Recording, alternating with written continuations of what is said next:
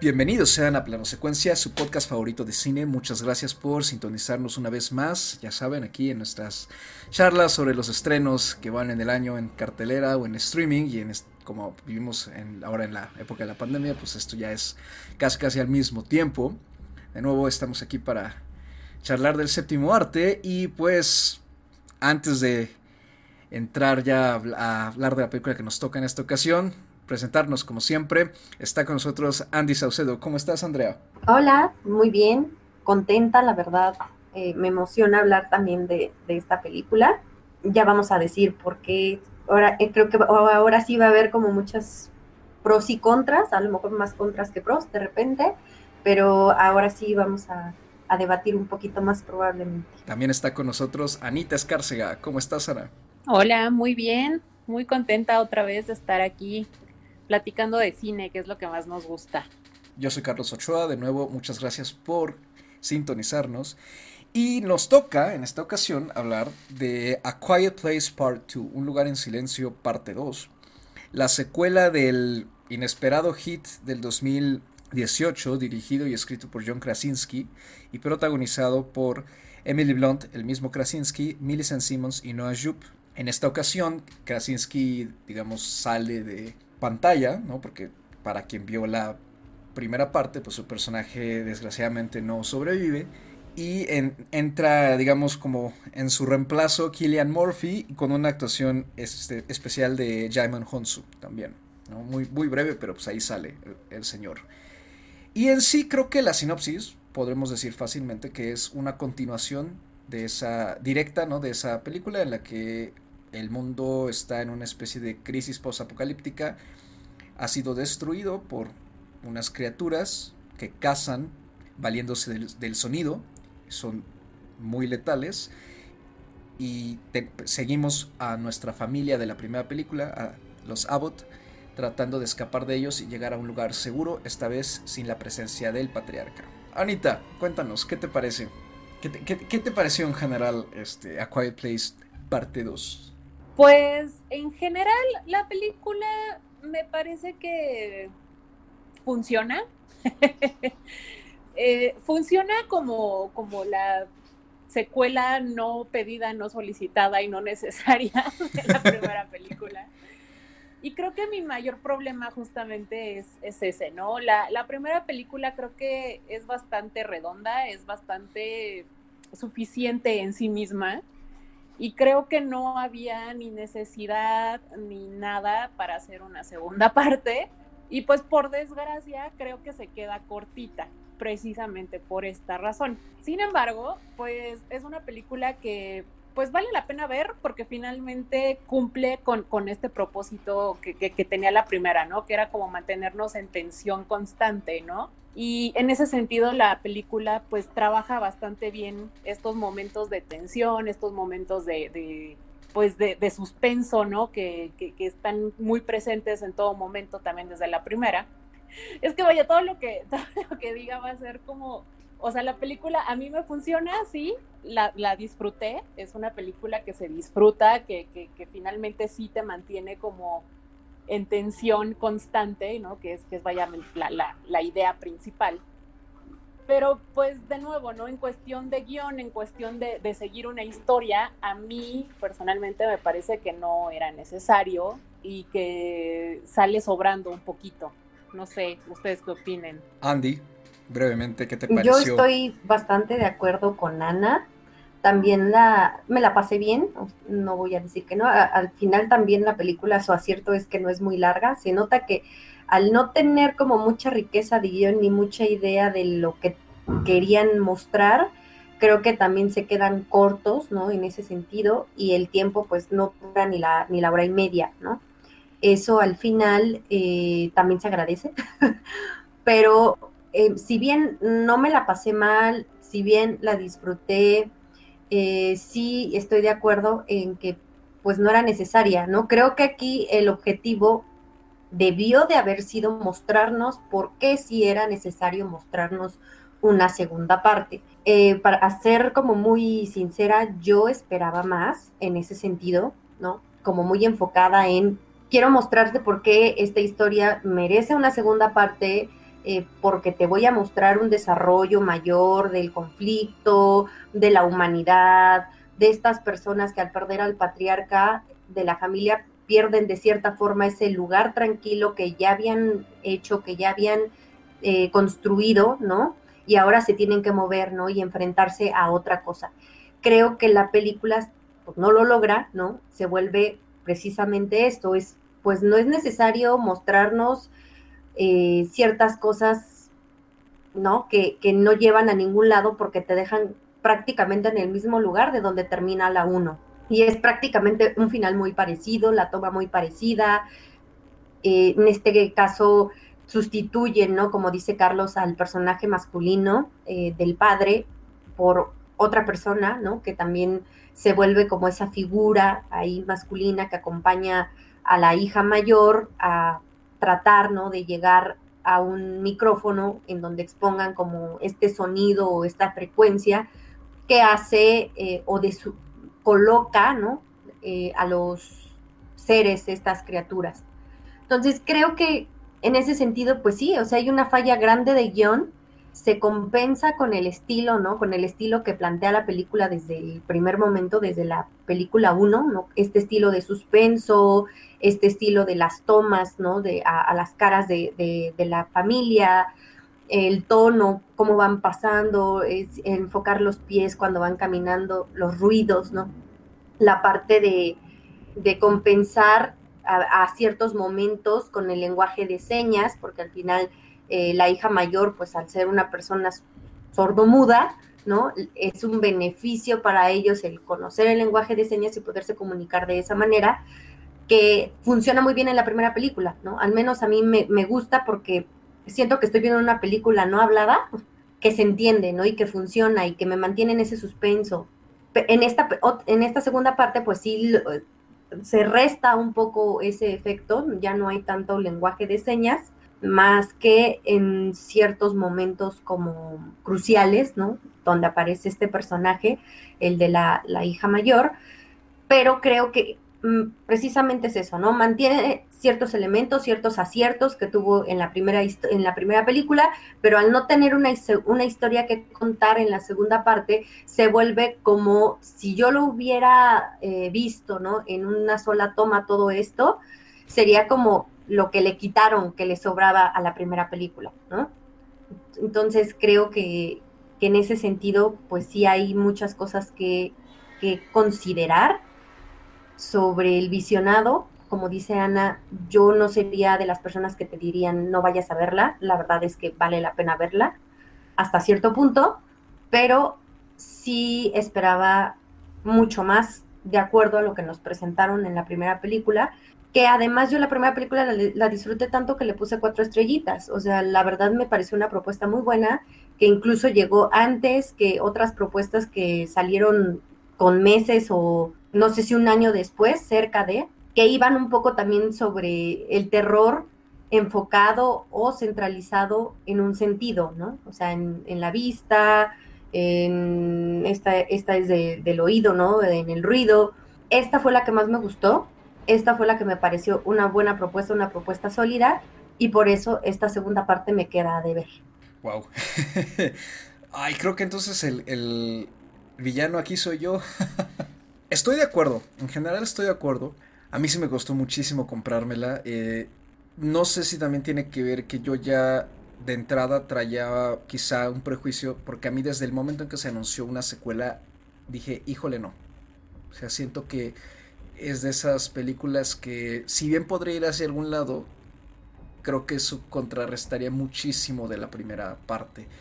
Y en mi experiencia sí fue un poquito así. En general no me gustó casi nada. No, me gustó el guion, que me parece que está terriblemente escrito. Tampoco me gustó mucho la dirección.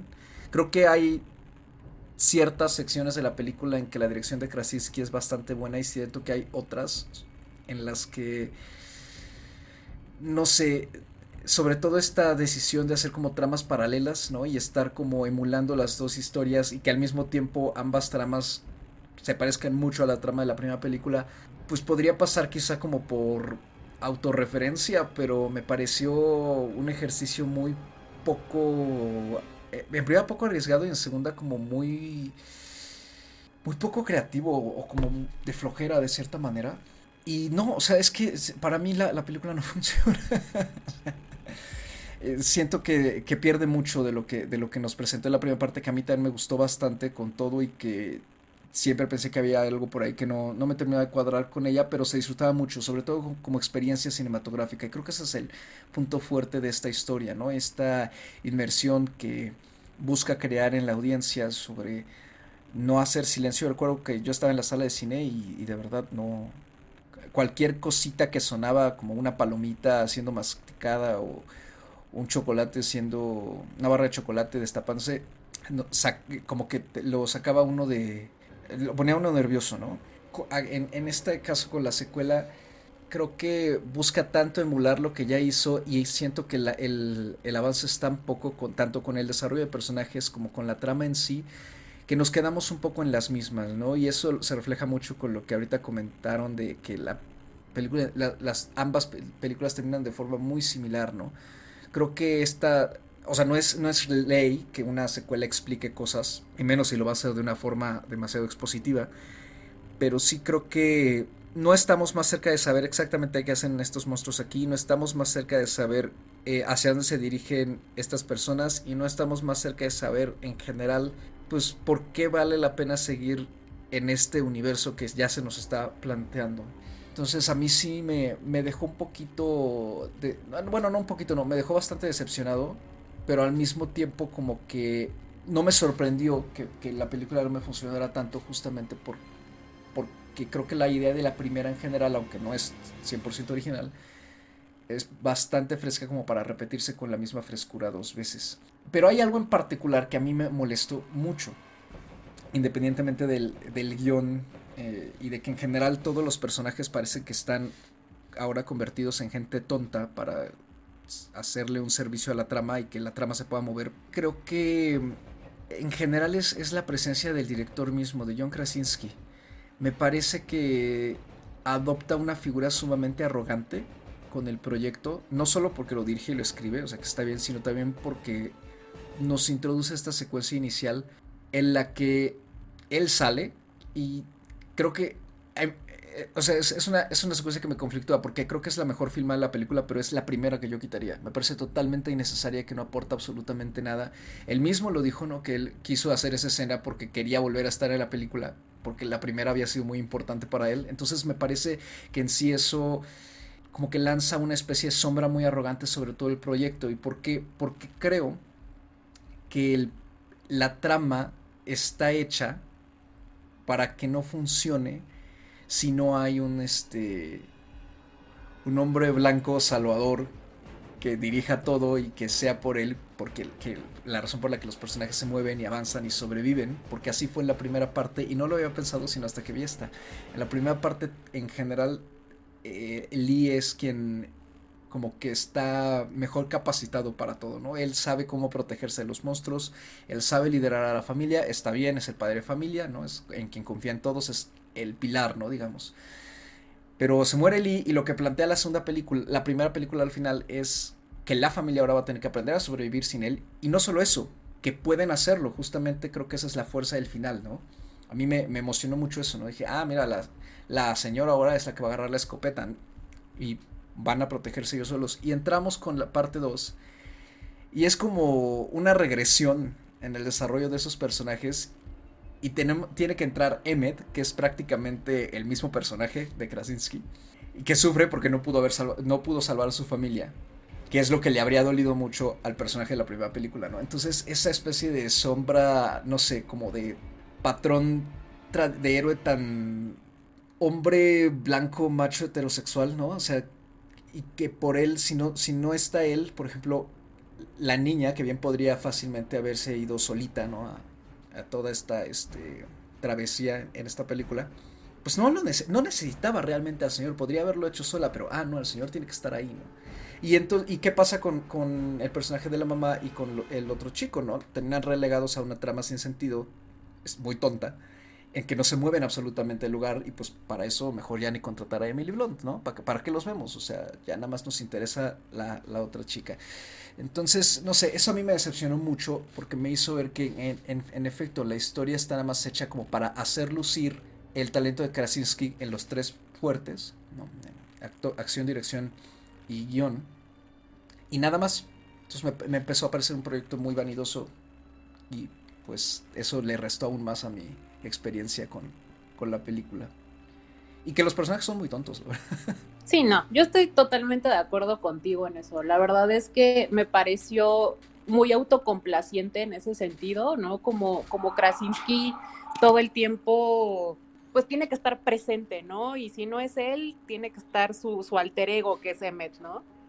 Cuando justamente eh, al final de la primera película nos están mostrando a una mujer muy fuerte, ¿no? Porque además acaba de parir, acaba de tener un bebé y con todo, y se acaba de clavar un clavo en el pie, o sea, acaba de pasarle así todo horrible y aún así, ¿no? O sea, la vemos muy fuerte, muy determinada, agarrando la escopeta y órale, vamos, ¿no? O sea, como que ese final a mí me funcionó perfectamente en la primera película. Y justo esto que mencionas de que de inmediato tenga que entrar otra figura masculina, ¿no? El, el, el pater familias otra vez, ¿no? Es como, ¿para qué? Y finalmente creo a mí lo que más me, me dolió, más que, más que molestarme, me, me, como que me ofendió, fue que en la primera película, o sea, a pesar del tipo de película que es, ¿no? Que es una película de suspenso y acción. A pesar de eso, él le había metido eh, conflicto a sus personajes, ¿no? Y, y, creo que funcionaba muy bien, ¿no? El conflicto que tiene la hija mayor por, por lo que le pasa al hermanito más chiquito, ¿no? Uh -huh. Y cómo ella eh, todo el tiempo tiene esta angustia, ¿no? De que su papá, ella cree que su papá ya no la quiere por, por esto que pasó, y luego pasa lo del papá que se sacrifica para salvarla a ella. Entonces, creo que por ahí, vaya, yo sigo firme en que no era necesaria una secuela, pero si ya ibas a hacer una secuela, pues creo que, que lo mejor hubiera sido hacer un desarrollo de los personajes, ¿no? O sea, y si tú ya estabas teniendo este conflicto desde la primera, ¿por qué no continuarlo, no? O sea, pareciera que en esta segunda película ya todo eso quedó atrás, o sea, a pesar de que ha pasado un día, o sea, todo, porque literal ha pasado un día. Y, parece que ya todo este conflicto se borró, ¿no? O sea, la niña ya está como súper bien y ya voy a ser yo la que salga a todos. Entonces, creo que, que el guion en esta película está muy hecho, muy ad hoc, muy a la medida para poner a los personajes en donde quieres que estén, ¿no? Así como en tu tablero de ajedrez. Si de tú vas a estar aquí, tú vas a estar acá, y no importa lo, lo, lo que pase en, en, cuanto a guion, en cuanto a historia, yo lo que quiero es que mis personajes estén en esta situación, ¿no? Entonces, creo que eso fue lo que a mí más me, pues sí me dolió de la película, ¿no? Porque vaya, si estás teniendo en esta primera entrega un, un conflicto, un drama, pues ¿por qué no continuarlo, no? Era finalmente parte de lo que le estaba dando como un, un extra a tu película y es una de las razones por las cuales la primera película fue tan exitosa, porque era una buena película, era una película bastante completa, no era nada más acción y monstruos, ¿no? O sea, tenía algo más. Y finalmente en esta segunda entrega, pues le estás quitando parte de, de esa riqueza que tenía. Y no solo eso, sino que además como que conforme avanza más la película, va haciendo, no más decir, va añadiendo elementos cada vez más rocambolescos, tontos incluso, y que no dejan más patente que está en general muy mal planteado ya el, la secuela y esta especie como de universo en el que existen estas criaturas. Vamos, ya en términos de. para buscar expandirlo. O sea, sigue siendo, yo creo que en todo caso, una idea muy básica, como la de la primera película, pero ya en una segunda, la exploración no existe porque el mundo está tan mal planteado que no hay nada que explorar. Y por ejemplo, lo de la gente esta que es una especie de zombie o gente loca, ¿no?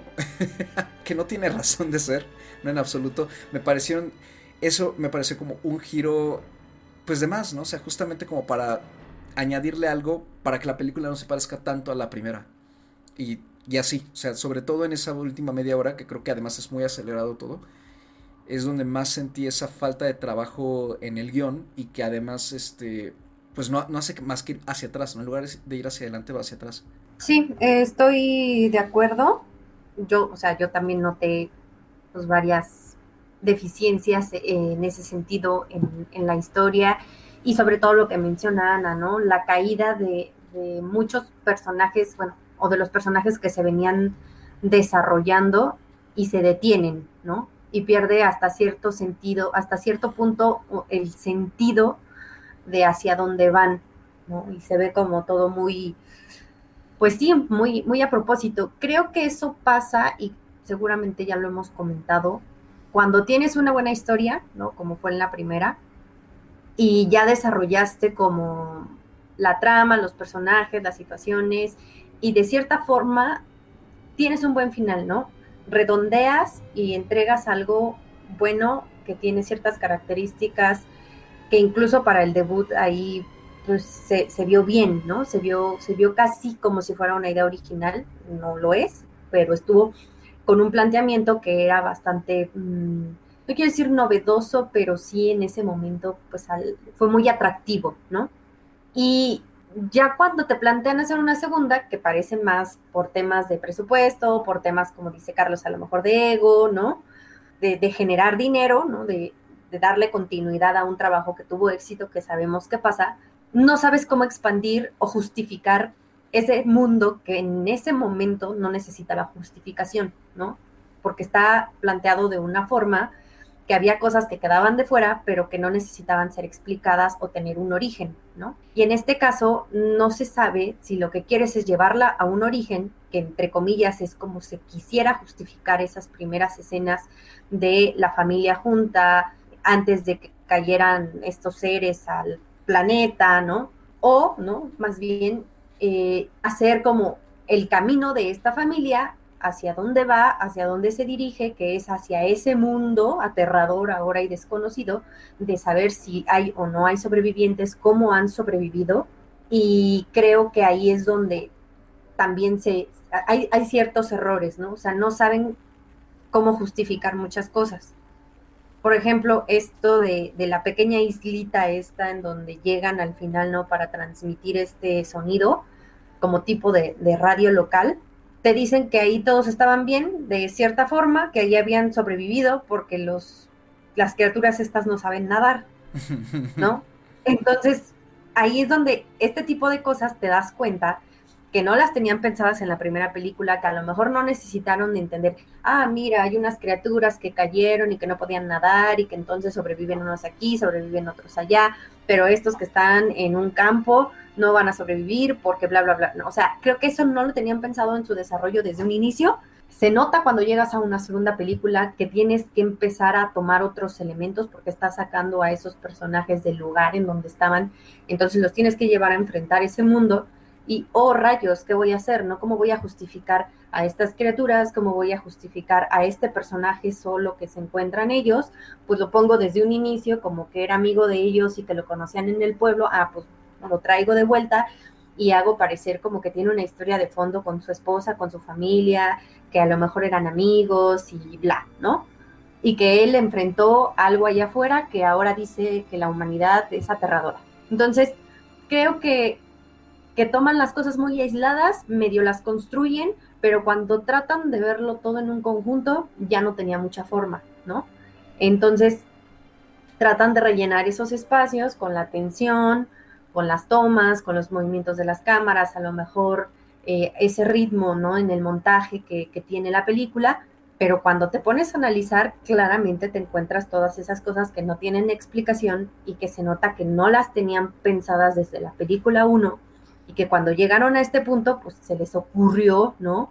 Cómo podían ir solventando esas situaciones.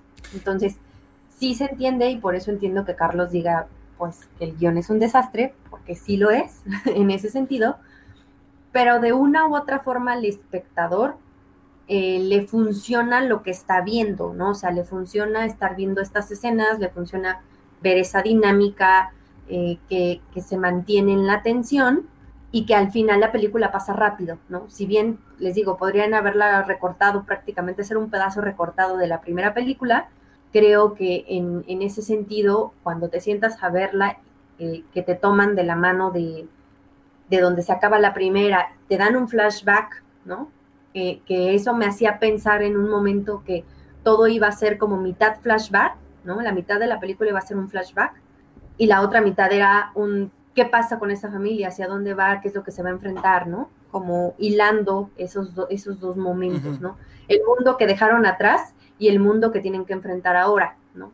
No pasó, ¿no? Te dan, o sea, les digo, siento que también ahí no lo tenían muy bien definido y pudieron haber hecho algo mejor, pero al final, hasta cierto punto, con una menor calidad en la historia, con un menor desarrollo, con menor tiempo, pues entregan algo que, a mí, pues, que no es bueno, pero que en términos de funciona, ¿no? De cierto entretenimiento funciona. Entonces creo que por eso a mí me decepciona, pero a la vez no me molesta. Mm, no, tampoco los voy a justificar, ¿no? Pues la justificación es dinero, finalmente. ajá, la justificación es dinero, pero al final siento que la primera pues también es algo que sí tenían bien pensado eh, qué querían hacer, qué querían mostrar, hasta dónde querían llegar. Y en esta segunda película pues queda claro que no. Y lo, lo que más me angustia ahora sí en este sentido es que te dejan entrever casi casi una tercera parte. Para mí ya es como no puede ser, amigos. Si ya te estrellaste contra el árbol, pues ya no vuelvas a encender el coche porque el, siguiente arrancón te vas a volver a estrellar y se te va a caer el árbol encima, ¿no? Creo que ahí está un poquito mi conflicto con, con esta película, más allá de lo que ya me presentaron, me angustia más lo que me quieran presentar, la verdad. Sí, no, y se entiende en ese sentido. O sea, eh, yo estoy de acuerdo con lo que dices de que la película al final eh, bien puede ser funcional y quizá no haya que buscarle tantos eh, pies al gato, ¿no? En ese sentido. Pero sí creo que parte de lo que esta, esta secuela se propone, pues sí es como plantear un mundo, ¿no? Justamente por explorar este, este exterior, pero no sé, o sea, sí creo que sus incongruencias, sobre todo con la primera película, le pesan mucho, ¿no? Y ahorita que mencionabas, por ejemplo, lo de, lo, que, lo de que no sabe nadar, esa es una de ellas. Porque yo tenía entendido, eh, y Ana que tiene más fresca la primera película, este, el, uno de los monstruos se pone a nadar en el agua cuando, cuando los se quedan casi atrapados en el sótano en la primera película. Entonces, son ese tipo de cosas que digo, ah, ok, o sea, ahora los monstruos ya no nadan, justamente porque pues, necesitamos que no naden, pero de todas maneras no tiene sentido porque no nadan, pero bien pueden dirigir un bote. Eso sí no me quedó muy claro, porque ya no supe si dirigieron un bote, que es lo que me, así, o sea, yo lo, descarté porque me pareció muy absurdo, o venían enganchados en el bote en el que ellos llegan. Pero no tiene sentido, ¿no? O sea, tiene un poquito más de sentido, aunque tarda mucho como en aparecer, pero me dio más sentido eso que el pensar que la criatura pudo conducir un bote o sea, y con rumbo, pues, o sea, no se perdió, sino que llegó al punto exacto, en donde además estaba alguien que lo vio llegar, ¿no?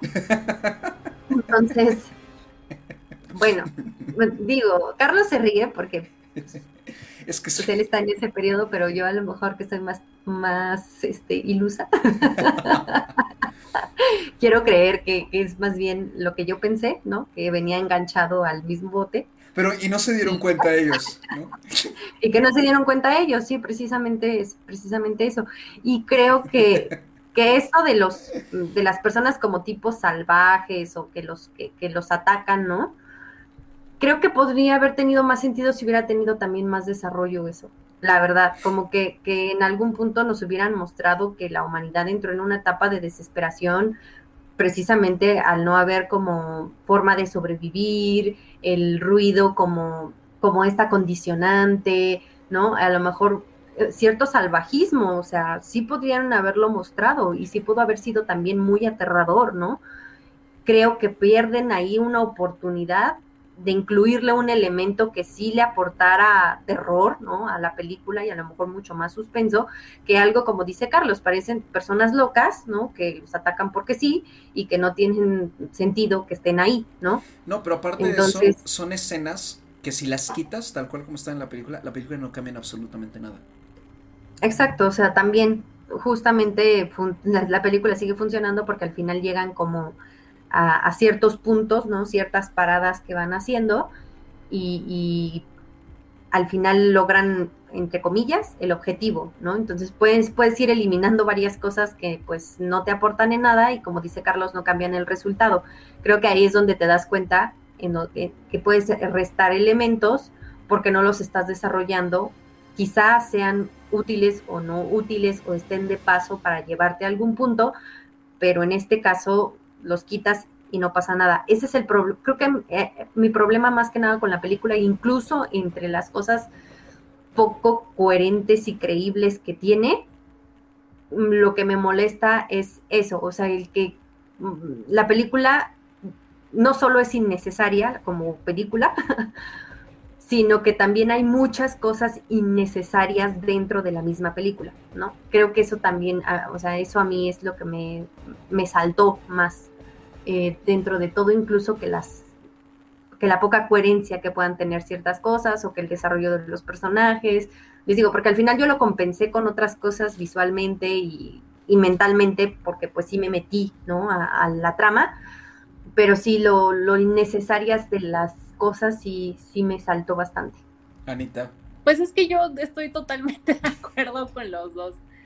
Eh, a mí esta parte también de estas personas como salvajes, igual, ¿no? O sea, creo que responden a una, pues a una necesidad como de extender más tu película, ¿no? O sea, siento que esta, que esta segunda parte de, de, de A Quiet Place lo que está haciendo es como tratar de prolongarnos de cierta forma el placer que nos provocó la primera, ¿no? Entonces está recurriendo todo el tiempo a lo mismo y que en muchos casos sí funciona, pero en muchos otros casos es, muy notorio, ¿no? Que, que, lo que está haciendo es como tratar de prolongar esta sensación, que, que, esta película de repente tenga más cosas que, ay, no te había dicho en la primera película, pero también hay gente zombie.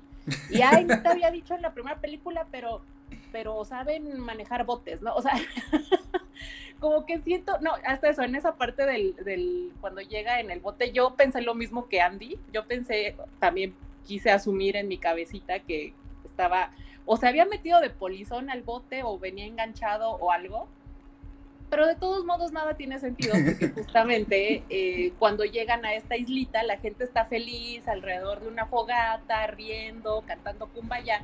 Pues creo que, o sea, el monstruo se hubiera dado cuenta y se hubiera salido a atacarlos en ese momento. Ya pasan horas. Exacto. Ajá. Entonces, pues sí, vaya, finalmente todas estas escenas que ya, que ya mencionamos, a mí me parece que más allá de la carencia de sentido que puedan tener, responden a esta necesidad que tiene de, prolongarnos más esta película, de prolongarnos más esta pues esta serie de películas, ¿no? Yo sí creo fervientemente que va a sacar una tercera parte, estoy 100% segura. Y seguramente vamos a ver más cosas parecidas, vamos a ver más a la gente zombie, etcétera, etcétera, ¿no? Entonces, yo creo que sí, esto ya peca, pues de lo que pecan muchas películas en Hollywood, ¿no? Que es tratar de sacar la, famosa secuelitis, ¿no? Para, para tratar de seguir sacándole pues más jugo, ¿no? A, a lo que te dejó el éxito de la primera. Pero, pues como ya les comentaba al inicio, ¿no? Yo honestamente podría vivir perfectamente bien mi vida sin que existiera esta película. La primera me gustó bastante, la disfruté bastante, pero esta película sí era totalmente innecesaria y pues para mí no, no, no, no era, no había razón de ser, no había justificación para hacerla. Y pues, pues ya que estás en eso, dinos de una vez tus estrellitas, ¿no? Para ir cerrando Yo le puse dos y media. Dos y media, porque la verdad es que a pesar de que no la sufrí, no la odié, vaya, está disfrutable, ¿no? Por lo que es, pero pues la verdad es que sí, pocas veces tenemos como un punto de comparación y en este caso pues sí lo tenemos. Entonces, pues sí, para mí queda corto. Estoy muy de acuerdo con Anita. Hoy Ana y yo venimos así súper coordinadas porque también le puse dos y media. Me la pasé bien, hasta, hasta cierto punto yo la disfruté, me adentré como en lo que me estaban presentando, en el suspenso a mí me sigue funcionando Entonces, eh, las, dos las dos estrellas y media me parecen bien a mí. Y pues no sé qué va a pasar si sacan una tercera, que como dicen yo también siento que sí. La tendré que ver. Pero pues no prometo mucho de, de ya ahora sí, ya de mí como espectadora, de mi parte, poder recuperar ¿no? lo, que, lo que perdimos con esta segunda eh, parte. Yo me quedo con dos estrellas porque pues me, me, pareció bastante insufrible. Bueno, o sea, hasta eso me la pasé bien. Yo sentí que estaba viendo una comedia, pero generalmente cuando ya algo no me gusta, me decanto por dos alternativas. O tratarla como comedia o de plano sufrir. Y la mayoría de las veces prefiero reírme. Entonces, tiene, tiene que ser algo realmente muy detestable para que me haga sufrir. Vamos a la recomendación del día, ¿no? De, de este episodio, que le toca nada más y nada menos que a Anita otra vez. Ay, pues hablando justamente de películas de horror y de hombres que defienden a su familia, eh, yo les quiero recomendar esta película de Netflix que se llama Su casa, His House, que trata sobre una pareja de refugiados, me parece que son de Sudán del Sur, que vienen huyendo de la guerra y pues están tratando de adaptarse a su nueva vida en una ciudad en Inglaterra. No, no especifican exactamente en cuál, pero llegan a una ciudad en Inglaterra y pues los de servicios sociales les asignan, ¿no? Como una casita que está abandonada, entonces ellos llegan a vivir ahí y pues los empiezan a perseguir pues unas fuerzas malignas. A mí lo que más me gusta de esta película es que el terror que viven los personajes, más allá de una presencia maligna real, lo que están sufriendo es pues los horrores de la guerra que, vivieron en, Sudán del Sur y finalmente también tiene que ver ahí una situación de culpa porque pierden a una niña, ¿no? En, en un naufragio cuando están huyendo del país. Entonces, es una película que también, o sea, hablando de horror, hablando de suspenso, la verdad es que funciona muy, muy bien. Yo la recomiendo bastante. ¿Y dónde te podemos encontrar a ti? A mí me pueden encontrar en Twitter o en Instagram como arroba animalceluloide. No sé qué me pueden decir, me pueden recomendar más películas de horror, por ejemplo. A mí me pueden encontrar en Twitter, eh, Instagram como arroba Padme. Igual me pueden hacer recomendaciones. Yo no sé mucho de películas de terror, pero se aceptan sugerencias y ya las evalúo y veo si me animo, porque también pues, no soy muy fanática del género, creo que ya lo había comentado. Pero pues en este caso suspenso, horror, terror, sí las, las hemos, sí he visto algunas, ¿no? Que, que ya hemos hablado aquí en, en el podcast y que bueno, me gustan que sean pues diferentes, ¿no? Así como la, la, que acaba de mencionar Anita. Muchas gracias por escucharnos y ya saben dónde encontrarnos. Y a mí me pueden encontrar en Twitter como arroba Mr. Carlos Ochoa con un número 8 y una A minúscula. Ya saben, comentarios, quejas, sugerencias, recomendaciones, ¿no? Como bien acaban de decir aquí Ana y Andrea, son muy bienvenidas. Muchas gracias por escucharnos. Saben que pueden consultar este. consultar. reproducir este episodio y todos los demás que hemos grabado en Spotify, Anchor, iTunes, Google Play y Breaker. Vamos a seguir con. con digamos estrenos como en general de la temporada, ¿no? Mezclando un poquito de todo. Blockbusters, en independientes, en, en streaming, ¿no? Es la oferta que tenemos ahora. De nuevo, muchas gracias por escucharnos. Síganse cuidando mucho, ya saben. Si van al cine, háganlo con todas las precauciones porque pandemia. Y si no, quédense en casa. Un gusto como siempre y hasta la próxima.